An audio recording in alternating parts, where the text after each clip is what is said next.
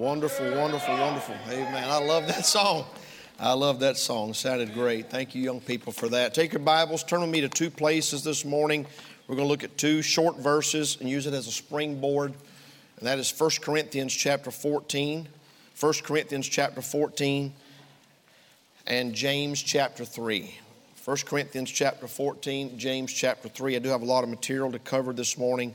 I'm asking God to help me be able to get it all in. Um, this is one of those messages, the longer I worked on it, the longer it got. Amen. It happens. It happens sometimes. It just turns into, and that's a lot of times how my series start out. I'm going to preach one message, and every point's a message. And so I think, well, I'll just break it down and preach a three or four or five point message in three or four or five different messages where I can drill down and expound truth. But this is one message that I want to get all of it out in one if I can. And so uh, bear with me. Um, we, we didn't, I didn't come to leave. I came to get in. Amen. Uh, a lot of times, church looks like a drag race service. People drag in at 10 and race out at 12.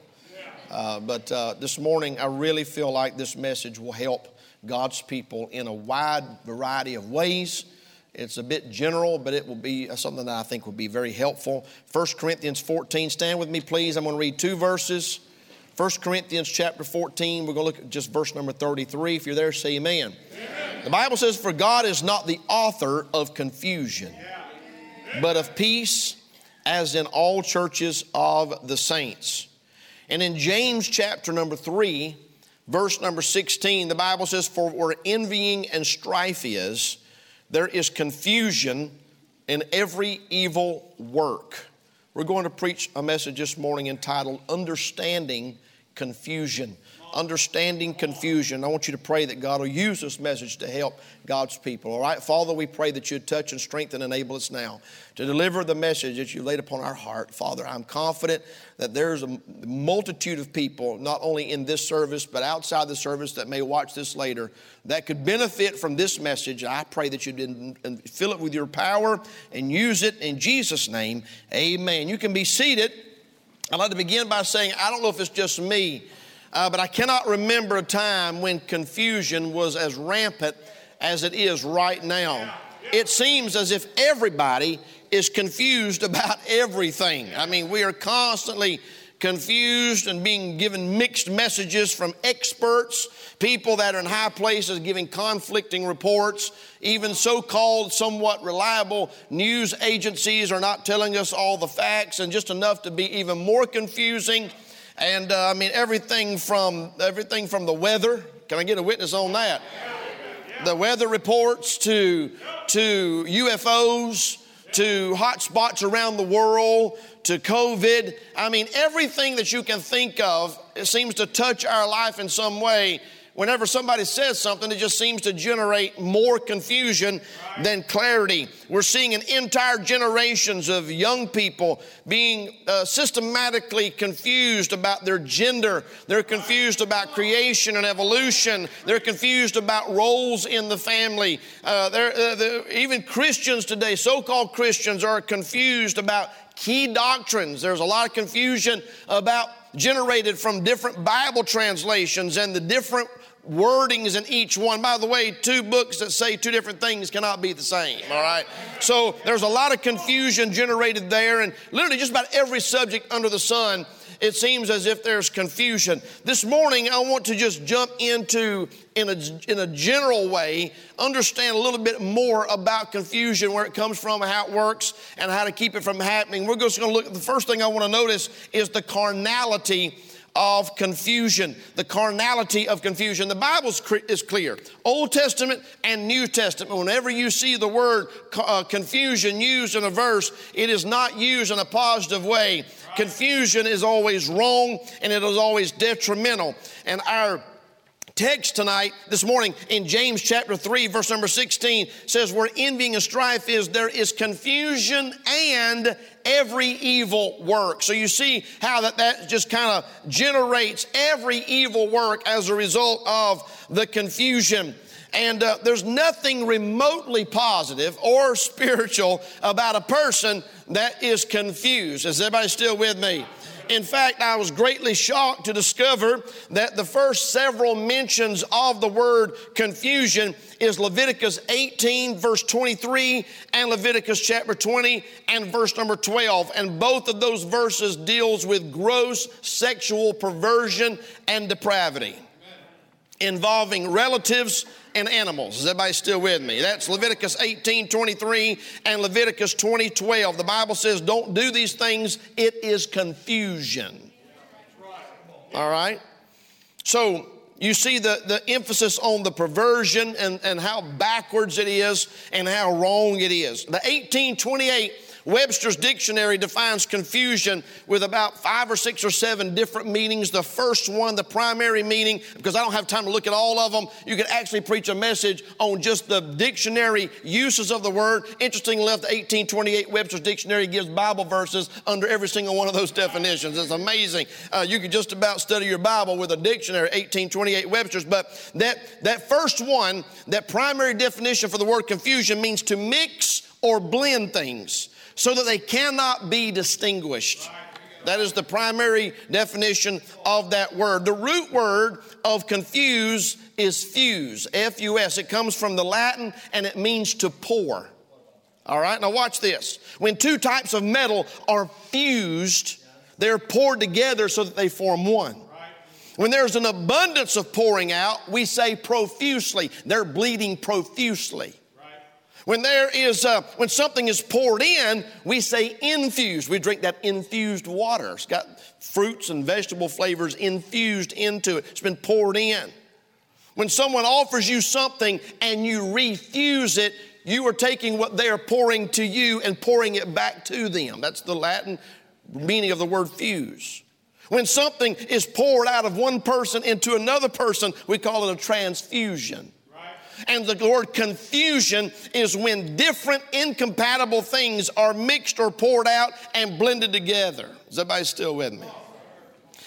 People say, I got mixed up. That is the literal meaning of the word confusion. Mixed up, mingled. That's what it means. Blended so that things cannot become distinguished. And this meaning is consistent in the scriptures, throughout scriptures, both in the words that are used and the examples that are given. The greatest way to confuse is to blend facts with error, the known with the unknown, lies with truth. That is the greatest way to create confusion. In other words, Satan will blur the lines. He's pouring out lies, deceptions, and half truths and it creates confusion. The first example we have in the Bible of confusion that does not use the word confusion is Genesis chapter 3, verse number 1. Now, the serpent was more subtle than any beast of the field which the Lord God had made, and he said unto the woman, Yea, hath God said, You shall not eat of every tree of the garden. That is the first time we find confusion generated without using the word confusion. And when I read that story in Genesis 3 1 of the fall, how that the Eve was tempted and took of that fruit and plunged all of humanity into sin, three things I see in Genesis 3 1 that still stands today in the, in the perpetuating or the generating of confusion. Three things from Genesis 3 1. Number one, the source of the confusion was the serpent or the devil. That's always the source. John chapter 8, verse number 44, Jesus said it like this Ye are of your father the devil, and the lust of your father ye will do. He was a murderer from the beginning and abode not in the truth because there is no truth in him. When he speaketh a lie, he speaketh of his own, for he is a liar and the father of it. So Satan's very first words in Genesis 3 1 was creating confusion and doubt in the minds and the heart of God's creation. So the source of the confusion was always the devil. Number two, the approach is always going to be one of subtlety. Yep. Subtlety. The serpent was subtle. Confusion is generated when there is subtlety involved. That word subtle means shrewd, crafty, or sly. They put a question mark where God put a period. The same word is used I'm talking about subtle. The same word is used to describe the seduction of the harlot in Proverbs chapter 7 and verse number 10, where Solomon said, Behold, there met him a woman with the attire of an harlot and subtle of heart. It's crafty, it's sneaky. There is a hidden agenda and there is a hidden motive. They won't just come right out and tell you what they believe. They're very sneaky and tricky, which is confusing. Galatians 2 4 says, and that because the false brethren unawares brought in, who came in privately to spy out our liberty, which we have in Christ Jesus, that they might bring us again into bondage. Jude, verse number 4 says, For there are certain men crept in unawares. Crept in unawares. They're creeps. They crept in unaware who were before of old ordained to this condemnation, ungodly men turning the grace of our God into lasciviousness, all right? So they crept in unawares. 2 Peter 2 1 says this, but there were false prophets also among the people, even as there shall be false teachers among you, who privately shall bring in damnable heresies, even denying the Lord that bought them. So there's a subtlety that is always involved where there's confusion. Number three, the target was the weakest one in the crowd. There was Adam and there was Eve. 1 Peter 3 7 says, Likewise, ye husbands, dwell with them according to knowledge, give honor unto the wife as unto the weaker vessels. 1 Timothy chapter 2, verse 13 to 14 says, For Adam was first formed, then Eve. And Adam was not deceived, but the woman being deceived was in the transgression. So the three characteristics from Genesis 3 1 are very, very real today. The source will always be Satan, his style will always be subtlety, and they will always target the weakest one in the crowd. Satan inserted just enough of a lie to make her second guess what God actually said and what he meant. He created just enough confusion in her mind to tilt the scales in his favor. And he's still doing that today. We cannot look at all the words in the Bible, all the verses in the Bible that are, are, are, similar or synonyms of the word confusion. I'd like to look at just a couple of them just to kind of give you a broader idea of how God looks at confusion. There's a word called confound that is found in Genesis chapter number 11, the story of the Tower of Babel. We find that word confound. It means to mix, to mingle, and to confuse. All right? Genesis 11, 7, God said, Let us go down in there, confound their language, that they may not understand one another's speech. Genesis 11, 9 says, Therefore, in the name of it is called Babel, because the Lord did therefore confound the language of all the earth. So that confusion was the result of God mixing and mingling the languages. You put a person speaking Chinese in a room, and put a person in the room speaking Italian, put another person in the room speaking Navajo, put another person there speaking hillbilly like I speak, and just watch the, the chaos that would ensue as they're trying to communicate one with another. There's a mixing and a mingling, and it creates confusion. You get over to 1 Corinthians chapter 14, our text for one of our text verses is chapter 14. The Apostle Paul is dealing with this issue of tongues being spoken in the church. Now, I do not have time to preach an entire message on that, and that is a whole message. I have a book on it in the bookstore. I wrote it years ago. If you're interested in you're welcome to go and get it. But I want to just point out that the text of 1, uh, 1 Corinthians 14, verse number 33, God's not the author of confusion we find that word uncertain. Look at verse number seven, 1 Corinthians 14, verse number seven. And even things without life giving sound, whether pipe or harp, except they give a distinction in the sounds, how shall it be known what is piped or harped? For if the trumpet give an uncertain sound, that's what it would do if I tried to play it. Who shall prepare himself to the battle. We were talking this morning, the boys and I were talking yesterday about just how amazing it'd be at the Battle of Gettysburg Civil War if they'd just had walkie-talkies, right? I mean, I mean, look at the lives that could have been saved. They were just on the other side of the mountain, they couldn't communicate, but they communicated with bugles. They had certain certain little tunes that they played. I've heard reveille. I've heard taps. They're different. I don't know the rest of them. I don't know charge, retreat. I don't know what the lunchtime. I don't know what none of the rest of them are. But they communicated with a bugle. And what he's saying is, if you didn't have a distinct sound, how would you know what they're saying? If you just walk over to that piano and you start slapping keys when the, when the, uh, when the song uh, service starts, nobody's going to know what we're supposed to do. There's a distinction, and he uses that word uncertain. That word uncertain means indistinct and obscure. And there is a context where we find our text verse is in chapter 14 of 1 Corinthians. God is not the author of confusion. That word confusion in 1 Corinthians 14 33 means instability, a state of disorder, or disturbance. God is not the author of confusion in the local church. Amen. That's what he's talking about. He was the author of confusion in Genesis 11, obviously. But he's not the author of confusion within the local church. So if there's confusion in the church, it's not of God. Corinth was a carnal church. No wonder they celebrated and pursued a form of worshiping that was unscriptural and created confusion within the church.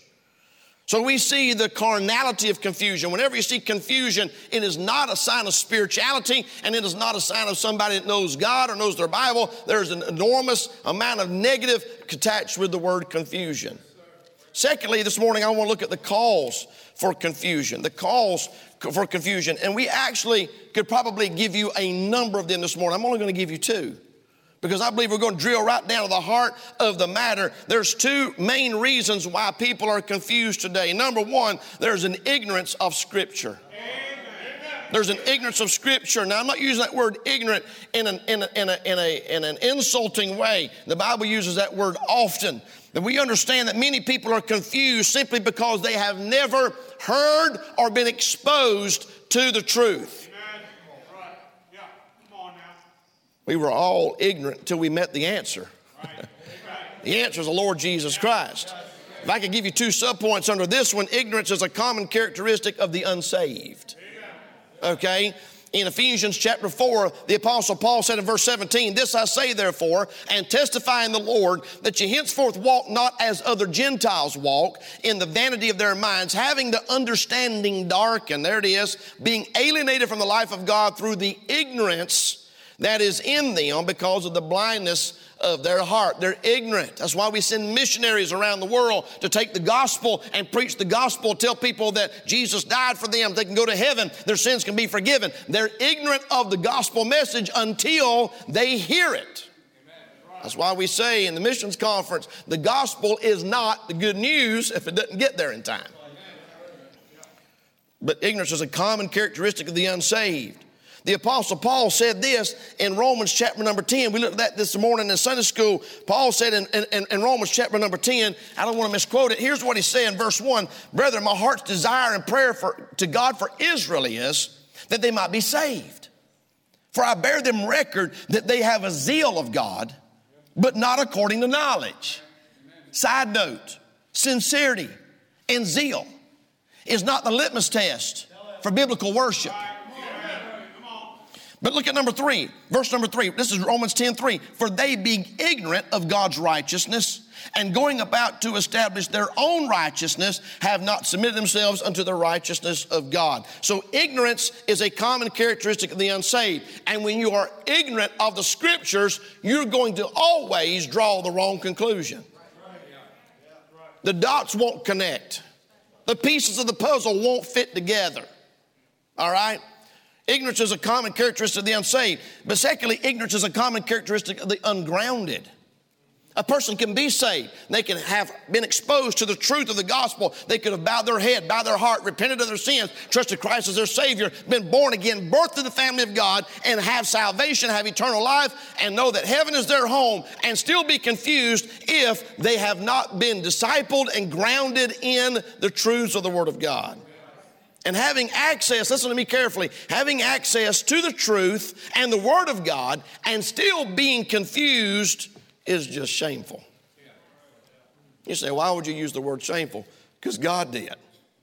That word shameful and the word confusion are used interchangeably in so many passages of Scripture, it was unbelievable. Let me just give you a couple of them, how that they're worked together. In Job chapter 6, verse number 20, Job said they were confounded because they had hoped.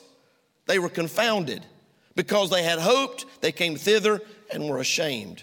Confusion, being confounded, and being ashamed are linked together multiple dozens of times in the scripture. David prayed in Psalm 35 4, let them be confounded and put to shame that seek after my soul.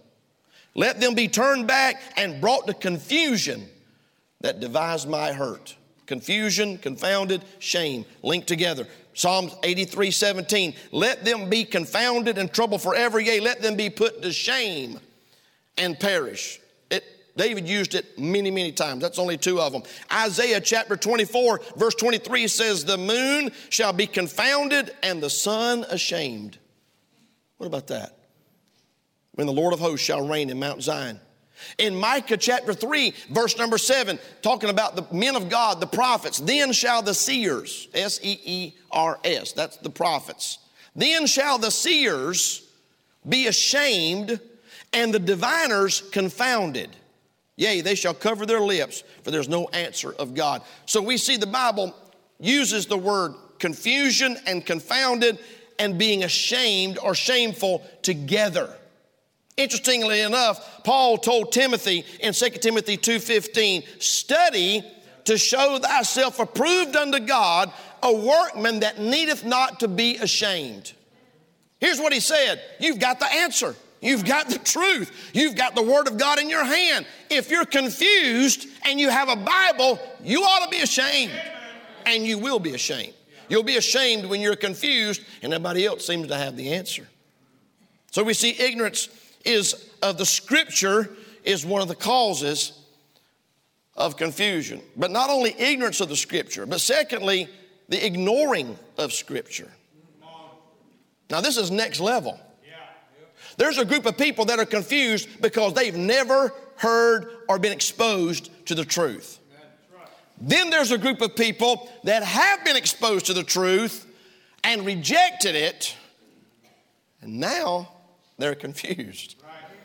Once a person has heard the truth, listen to me, and rejects it, their vulnerability to deception increases dramatically. I dealt with this in detail in the series, The Anatomy of Apostasy, that I preached last year. But I have to repeat this point out of 2 Timothy chapter 4 where Paul said this in verse 3 the time will come when they will not endure sound doctrine, meaning they had it, they were under it, they had access to it, they were hearing it, it was being taught, it was being preached. They will not endure sound doctrine, but after their own lust shall they heap to themselves teachers having itching ears, and they shall turn away their ears from the truth, and they shall be turned unto fables. It went from voluntary to involuntary. They shall turn away. That's a willful rejection of truth. They shall turn away their ears from the truth and shall be turned. That glass right there is being turned, it has no say. I can turn myself away from truth and I can get so vulnerable to deception, the devil can step in and then further turn me to fables. We are living in a day right now where people are being turned into fables, unto fables. It's unreal. Ignoring truth desensitizes the heart and mind to truth. Jesus used the Pharisees as an object lesson of what happens when you ignore truth. In Mark chapter number seven, in verse number seven, here's what he said Howbeit in vain do they worship me let me just insert another side note right here while I'm at it. Well known preacher that I've known for years and heard many times preach, he said this last week on his social media. He said, I'd be very careful criticizing somebody else's worship. David's wife, Michal, judged his worship through the window, saw him dancing before the Lord, and God judged her. But then you get over to John chapter number four. Jesus looked at the woman at Samaria, the woman at the well, and here's what he said You know not what you worship.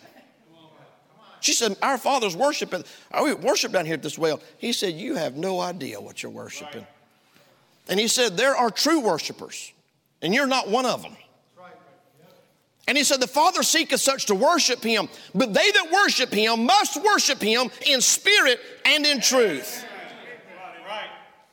Don't tell me I can't criticize or analyze false worship when 1 John 4 tells me to try the spirits. I'm commanded to test and try the spirits, whether they are of God. But here Jesus is, that was a side note, that was free. Here's what he said in Mark 7 7 How be it in vain do they worship me? Their, their worship is vanity. Just like Cain's worship when he had all of his fruits and vegetables on the altar. No doubt he put his best up there. God was not impressed because it didn't fit God's criteria for worship. He was sincere, but he was wrong. He was worshiping, but it was false worship. It was unacceptable worship. Jesus said, let me finish this. How be it in vain do they worship me, teaching for doctrines the commandments of men, for laying aside the commandment, laying aside the commandment of God, ye hold the tradition of men. Laying aside the commandment of God, let's go back over here and let's do this. What are they doing? Ignoring scripture. Laying aside the commandment of God, ye hold the tradition of men as the washing of pots and cups and many other such like things ye do. He said in verse 9, Full well ye reject the commandment of God that ye may keep your own tradition. Verse 13, making the word of God of none effect through your tradition, which ye have delivered, and many such like things ye do. These scribes literally spent all day, every day, writing the word of God down, and then literally rejected it and set it aside and elevated their own traditions and their own ideas above the word of God. Right. Here's what he said in verse 14. Or verse 13, making the word of God of none effect through your tradition, which ye have delivered, and many such like things you do. And when he had called all the people unto him, he said unto them, Hearken unto me, every one of you, and understand. There is nothing from without a man that entereth into him that can defile him, but the things which come out of him, those are they that defile the man. The context was false teaching. And he said in verse 16, if any man have ears to hear, let him hear. What was he saying? Don't ignore the scriptures. Take the word of God. Don't reject it. Don't set it aside. You have what God said. Read it, listen to it, learn it. The cause for confusion today is people that are ignorant of the scriptures and people that ignore the scriptures. Let's talk about the cure.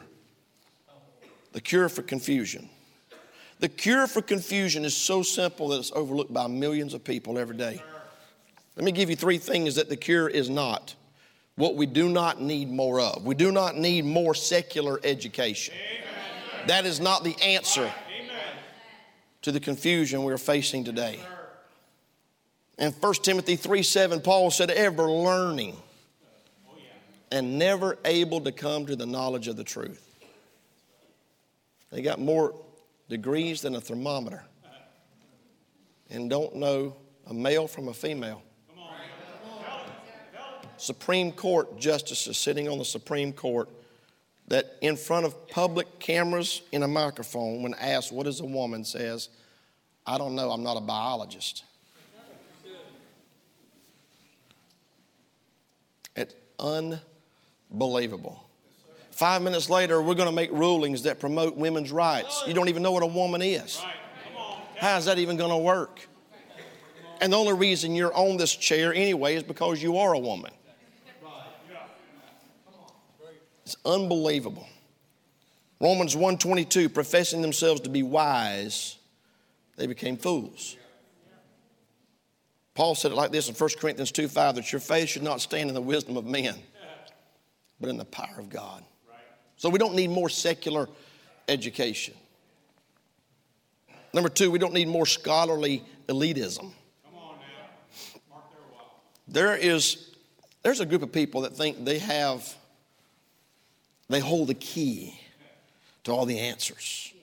And you got to go to their college, you got to read their book and sit through their lectures and watch their video so they can unlock the secrets of the universe. It's funny because God didn't see fit to use the wise and the learned to expound truth. In fact, He chose the absolute opposite. He chose in His sovereignty, according to 1 Corinthians chapter number 1, to use the weak and the foolish to confound the wise and confound the mighty. 1 Corinthians 1 25, because the foolishness of God is wiser than men. And the weakness of God is stronger than men, for you see your calling, brethren, how that not many wise men after the flesh, not many mighty, not many noble are called, but God hath chosen the foolish things of the world to confound or confuse the wise. And God hath chosen the weak things of the world to confound the things that are mighty, and the base things of the world and things that are despised hath God chosen, yea, and things which are not, to bring to naught things that are. I've said this from day one. If you're saved and you have a Bible and you have the Holy Spirit, that's all you need. Use it. Amen. Use it. We don't need more secular education. We don't need more scholarly elitism. We do not need more sensual experiences.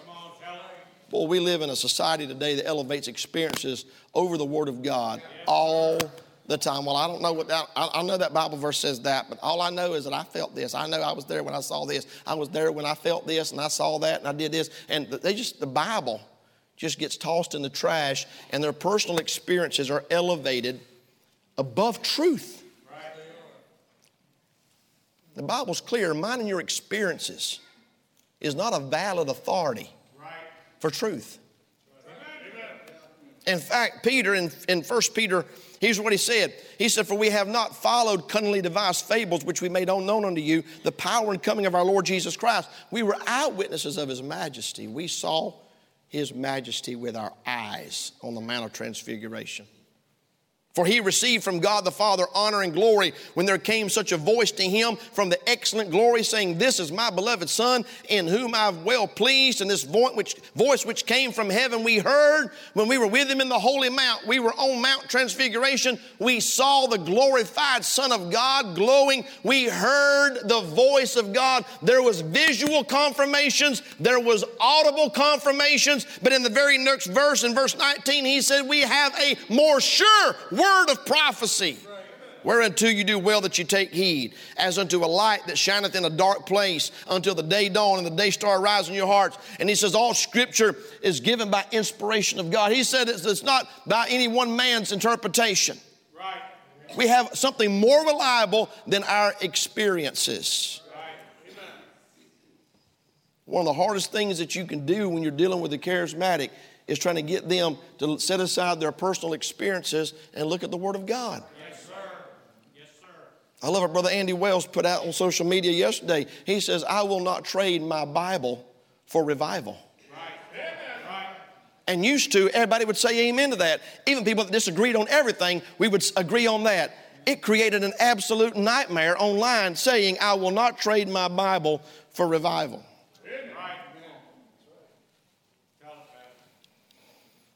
We do not need more sensual experiences. Here's the solution. Here's the cure for confusion. Number one, or letter D, we need more scriptural exploration. Amen.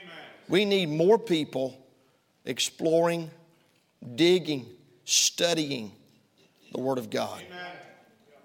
The cure for confusion is found solely within the pages of the Word of God. One of the oldest characters found in the Bible was a man by the name of Job. And here's what Job concluded in Job chapter 32, verse number 8. I love this verse. You ready? But there is a spirit in man, and the inspiration of the Almighty giveth them understanding. What a verse. There's a spirit in man. And the inspiration of the Almighty. All scripture is given by inspiration of God. What is the inspiration of the Almighty? The Word of God it giveth that man understanding. Yes, sir.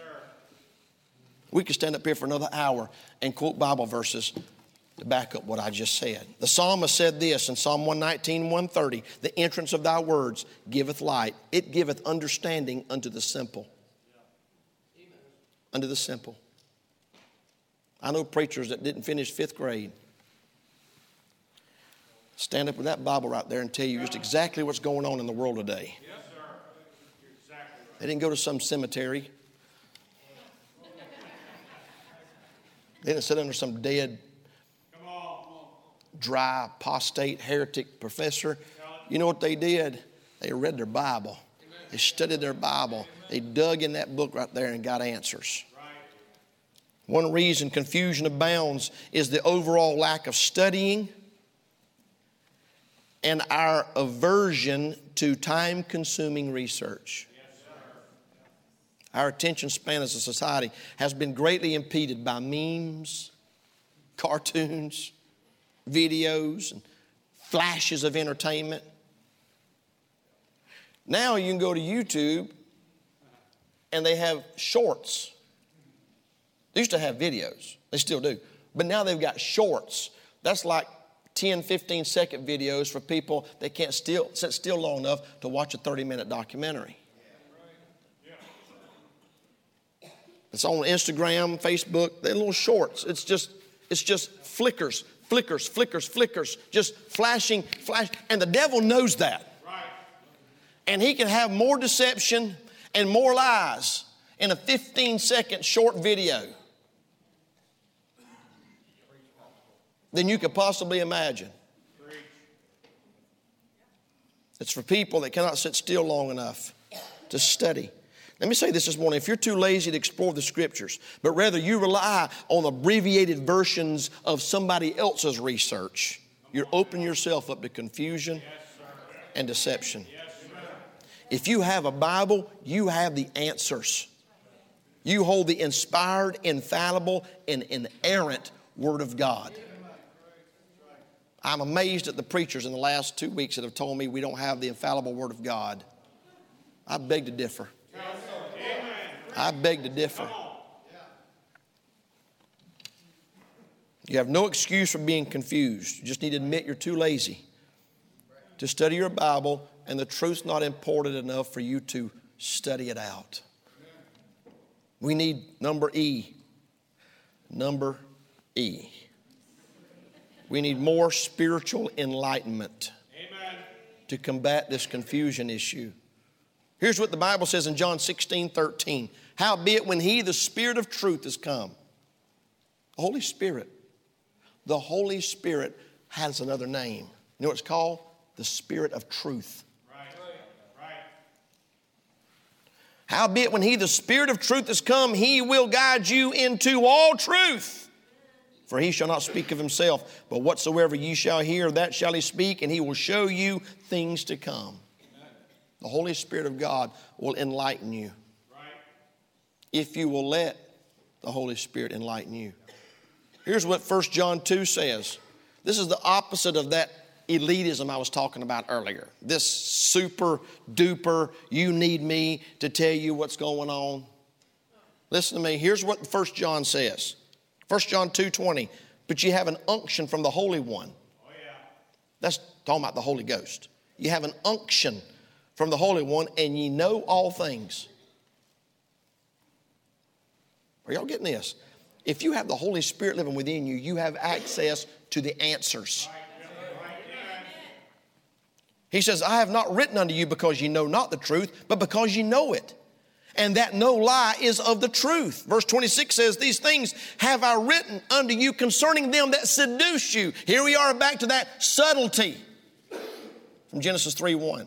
Hereby have I written unto you these things concerning them that seduce you, but the anointing which you have received of him abideth in you and ye need not that any man teach you, but as the same anointing teacheth you of all things, and is truth and is no lie, and even as it hath taught you, ye shall abide in him. There's no reason for a spirit filled Christian to be confused. We have the answer, the truth, the enlightenment of the Spirit of God living within us. Let me give you one more and I'm done. Letter D, letter F, letter F. We need more separated exclusion. Now let me just let me just get on the top rail and pile drive this one for just a minute. Here's what the Bible says, and mark down what I'm telling you. If you hang out with liars and deceivers and carnal people, they will turn you. Yes. Amen. Amen. Come on. Amen. Preach, man. Every preacher in the last two weeks has been battling me about this Bible translation issue. They used to believe, like we believe, that we have the perfect Word of God right here. It don't need to be rewritten, it just needs to be reread. Every single one of them, Jaspers, started hanging around and fellowshipping with and preaching with and preaching for and following on social media and reading their stuff. And the next thing you know, they hadn't turned none of those modern translation guys back into being King James. They're all chunking their King James and going to any version of the Bible except the King James because that's how it works. If you company with people that are ignorant of Scripture or ignore Scripture, confusion will follow. In 1 Corinthians chapter 15, Paul wrote an entire chapter addressing confusion about the doctrine of the resurrection. Right. Yes, sir. And here's what he said in 1 Corinthians chapter number 15, verse 33 Be not deceived. Evil communications corrupt good manners. The next verse, awake to righteousness and sin not, for some have not knowledge of God, and I speak this to your shame. There it is again. He says, You ought to be ashamed that you've been listening to a bunch of people that denies the bodily resurrection of Jesus Christ. He said, You know better. And you've been hanging around that crowd, and they've messed up your theology. Amen. Amen. Here's what he said Second Thessalonians chapter 3, verse number 6, because you might say, well, preacher, what if they're saved? Our theme's together. Pursuing unity and I'm against division in the body. What if they're believers? What if they're saved? Here's what Paul said in Second Thessalonians chapter 3, verse number 6. Now we command you, brethren, in the name of our Lord Jesus Christ, that ye withdraw yourselves from every brother that walketh disorderly and not after the tradition which he received of us. Because here's what's going to happen. Listen to me very carefully what I'm fixing to tell you. There will come a day if you hang around that crowd, you will either have to withdraw yourself from the Word of God or withdraw yourself from them. They will not let you run with them until you do. Exactly right. Here's another verse. Are we having fun yet? 1 Timothy chapter 6, here's what he said in verse 3. Paul's writing Timothy, if any man teach otherwise, and consent not to wholesome words, even the words of our Lord Jesus Christ, and to the doctrine which is according to godliness. He's proud, knowing nothing, but doting about questions and strifes of words, whereof cometh envy, strife, railings, and evil surmisings. Perverse disputings of men of corrupt minds and destitute of the truth, supposing that gain is godliness, from such withdraw thyself. Right. We're not in the surmising business. Right. We're not in the I suppose or I think or this is what I prefer. No, we're in the fact business. Right. Romans chapter 16, here's what it says in verse 17. I'm done. Now I beseech you, brethren mark them, which cause divisions and offenses contrary to the doctrine which you have learned, and avoid them. For they that are such serve not our Lord Jesus Christ, but their own belly, and by good words and fair speeches deceive the hearts of the simple. They create confusion. They have a hidden agenda. Let me say this if you hang around confused people, if you read behind confused people, listen to confused people, you're going to become confused. if you listen to people that mingle and mix truth and error, you are going to be confused. There's no reason for you to be confused this morning. We have the Word of God. We have the inspired Word of God right here that giveth understanding to the simple. We have the author of this book living inside of us. I'll challenge you this morning. Understand how confusion works and how to keep it from happening. You have never one single time heard this preacher say, You need me to tell you. I love preaching. And on one of these days, I'm going to cut loose and I'm going to preach till I get done. I'm going to preach till I get done, and if you have to go, you can go. I'm gonna, I love to preach, I love to teach. But you got the Holy Spirit living within you, and you got the Word of God in your hands. And for you to be confused about major things is just shameful. Amen. Amen. Heads are bowed, eyes are closed. One thing we don't have to be confused about is how to get to heaven. Bible's crystal clear.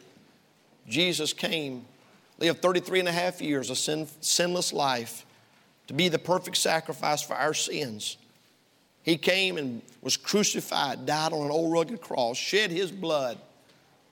They put him in a, they put him in a borrowed tomb. He stayed there three days and he came out victorious over death, hell, and the grave. And He paid mine and your sin debt on the cross of Calvary. And this morning, if you will put your faith and trust in Jesus Christ, not in baptism, not in church membership, not in your good works, but in the finished work of Calvary, Jesus Christ this morning will save you. He will perform a supernatural miracle in you that the Bible calls the new birth. You'll be regenerated. You'll become a new creature in Christ. Every sin you've ever been ever committed will be washed away. God will become your father, heaven will become your home, the Holy Spirit will indwell you. Your life will be radically and drastically changed forever this morning if you accept Christ as your Savior.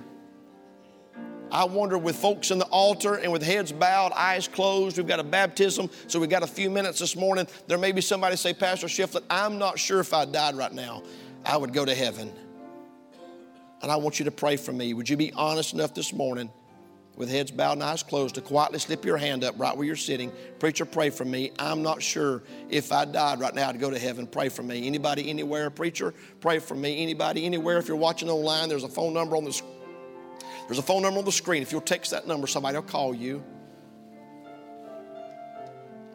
There may be a child of God sitting here this morning, and your life could be characterized by just confusion. Let me ask you a question. How much time are you spending in the Word of God? How much time are you spending praying in the Holy Ghost and allowing God to bring to you, enlighten your heart and bring an understanding to your mind and to your life? Study to show thyself approved unto God, a workman that needeth not to be ashamed, rightly dividing the word of truth rightly dividing the word of truth. We have the truth, we have the answers.